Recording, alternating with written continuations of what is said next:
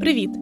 Я Марина Пінькевич, і це подкаст про українських химер Всяка нечість, в якому ми досліджуємо міфологію давніх українців.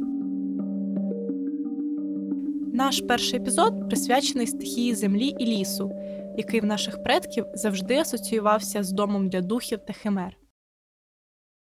Основа давньої української міфології була така сама, як в інших народів. То були небесні природні явища, які вражали фантазію і не мали на той час пояснень.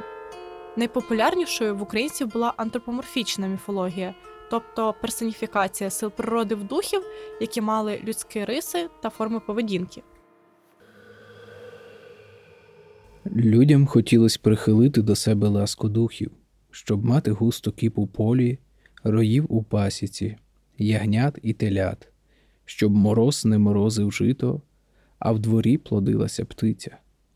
Ціль українського поганства була така ж практична, як в індусів і греків та інших народів, які в молитвах до богів та обережності до духів просили всякого добра. Ліс ховав собі птахів переспівниць, чиї крики нагадували людські, химерні тіні від дерев, лунке ехо.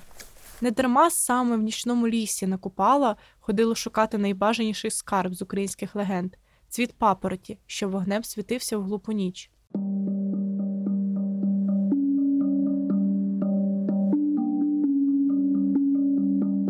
В наших предків ще не було GPS-навігаторів та компасів, тож вірогідність загубитися в лісі та забути дорогу часто приписували духам, зокрема мавкам. Напевно, одним з найпопулярніших персонажів українських міфів, чим варто подякувати і Лесі Українці та її лісові пісні. Проте в переказах мавки або жнявки, яких частіше називали на Гуцульщині, здебільшого ніколи не полишали лісів. Але спершу давайте зазирнемо на освітлену сонцем лісову галявину та розглянемо танцюючих мавок. Це були дівчата високого зросту з довгими косами до плечей або розпущеним волоссям з засадженими в нього квітами. Одяг їх був тонкий, прозорий і спадав недбало по всьому тілу. Спереду вони виглядали як дівчата, а зі спини було видно їх нутрощі. Очі мали бистрі та блискучі, часто зеленого кольору. Ходять завжди босоніж. Мавки живуть по лісах і печерах і оберігають їх. Найчастіше їх описують весною. Тоді вони прокидаються з зимового сну і бігають горами та долинами, насаджуючи їх квітами. Коли все зазеленіє і розквітне, вони себе квітчають, танцюють, сміються, бавляться в річках. Мавки бували ще польові, гірські та лугові. Це можна розрізнити за травами і квітами у волоссі. Звідки вони така й мавка. Мавки незлобні. Вони, буває, хіба зваблюють хлопців до себе на танці, але як хто їх пострашить, то вони втікають то душа дівчини, котра вкоротила собі віку через нещасливе кохання. Після смерти не пам'ятає ні себе живої, ані того, хто її образив. Однак має в собі велику тугу і, спокушуючи чоловіків, намагається пригасити ту журбу. Мавки, як і більшість духів, можуть бути і злими, і добрими до людей. Проте були й такі, що мали лише злі наміри, і звалися лісниці. Про них перекази збереглись здебільшого на заході. Лісниці то духи, що приймають вигляд коханок, і приходять тоді, коли парубку присниться дев'ять разів коханка, і він нікому про то не скаже. Вони сміються і співають голосом коханих, оповідають, що через них між людьми багато блудства.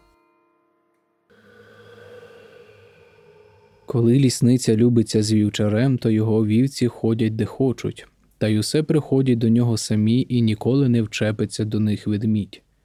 А коли хто лісниці не подобається з хлопів, то вона псує йому всю роботу на полонині, розганяє овець. Якщо хто хоче, щоб вони не мали над ним сили, повинен оповідати казки, бо лісниці їх не терплять.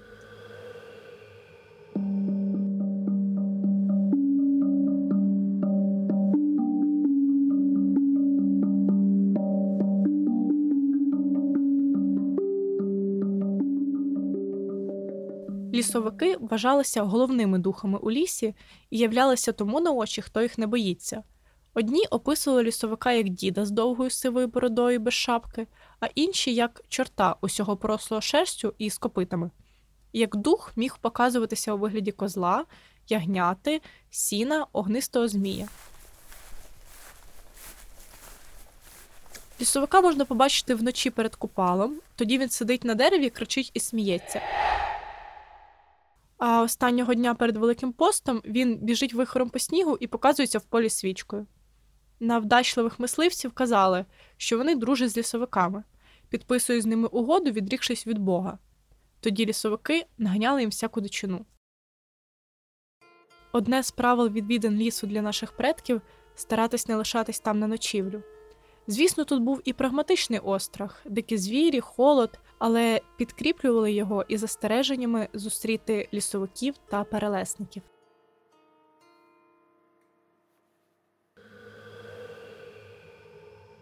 Як іде лісом хтось, то не раз казали, що лісовик з нього знімає шапку або постягає колеса, та й водить чоловіка цілу ніч по лісі. А може таке бути, що нападає на жінок у лісі і краде до себе. Як піти з новонародженими дітьми до лісу і затриматись, то лісовик їх краде або ще тих дітей, що їх родичі проклинають.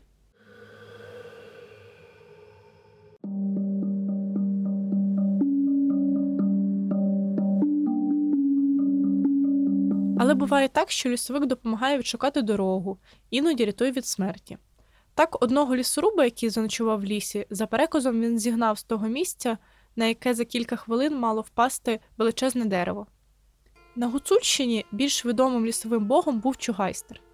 Він виглядає як чоловік, але був дуже високим і носив білий одяг або не носив ніякого, бо шкіра його була вся вкрита буйним волоссям. До людей ставився приязно, любив побалакати або прийти зогрітися біля ватри, пограти на сопілці. Якщо лісовики могли йти за легендами аж до хат людей, то Чугайстер з лісу не виходив ніколи, бо казали, що там йому повітря не таке солодке.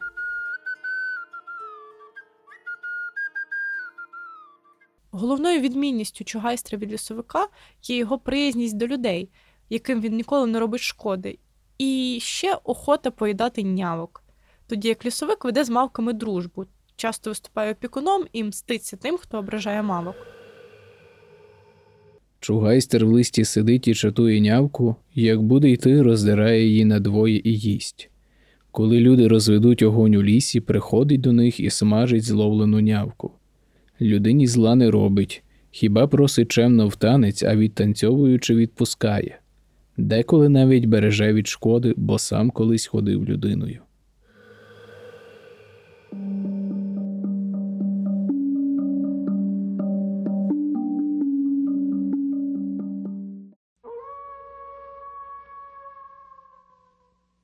Був серед лісових духів ще й полісун, вовчий бог, який вважався пастирем вовків і ганяв їх у зграї, як вівчар свою отару овець.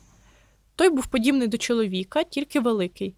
Впізнати полісуна можна за свитою, яку він носить на виворіт, і ще з відсутністю тіні. Цей персонаж виконував стримувальну функцію і опікувався тим, щоб дикі звірі не бігли до хат, як вважали наші пращури. Зламати гілку чи дерево, не затерти багаття або насмітити в лісі вважалося неприпустимим. А карали зі злочину лісові духи.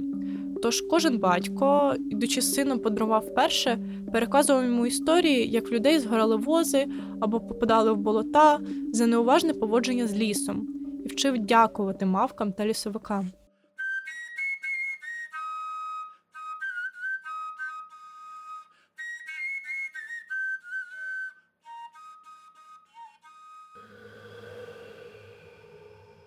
Хто в лісі має ночувати, то перепитують у лісовика. Пусти господар не вік вікувати, а одну ніч ночувати. Так три рази кажуть і спати вкладаються. А коли не сказати, то буває, їх лісовик налякає або у вогонь щось підкине чи худобу буде лякати. Частково ці перекази виховували в людей шанобливе ставлення до природи, адже всі згадані нами істоти і були самою природою, перетвореною в людську подобу. Наприклад, прийшовши до лісу по дрова, селяни дякували духам, намагалися брати стільки, скільки потрібно, щоб ліс встигав відновлюватись.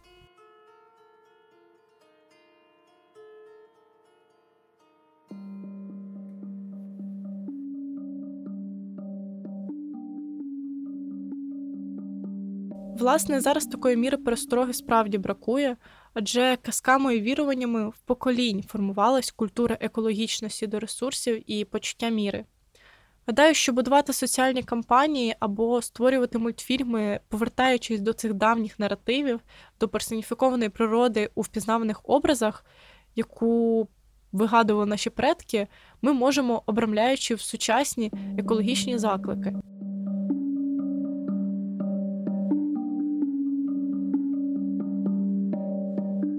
Вода найбільша святиня в уявленнях давніх українців, і найбільше це можна побачити у духах та властивостях, які приписували водній стихії.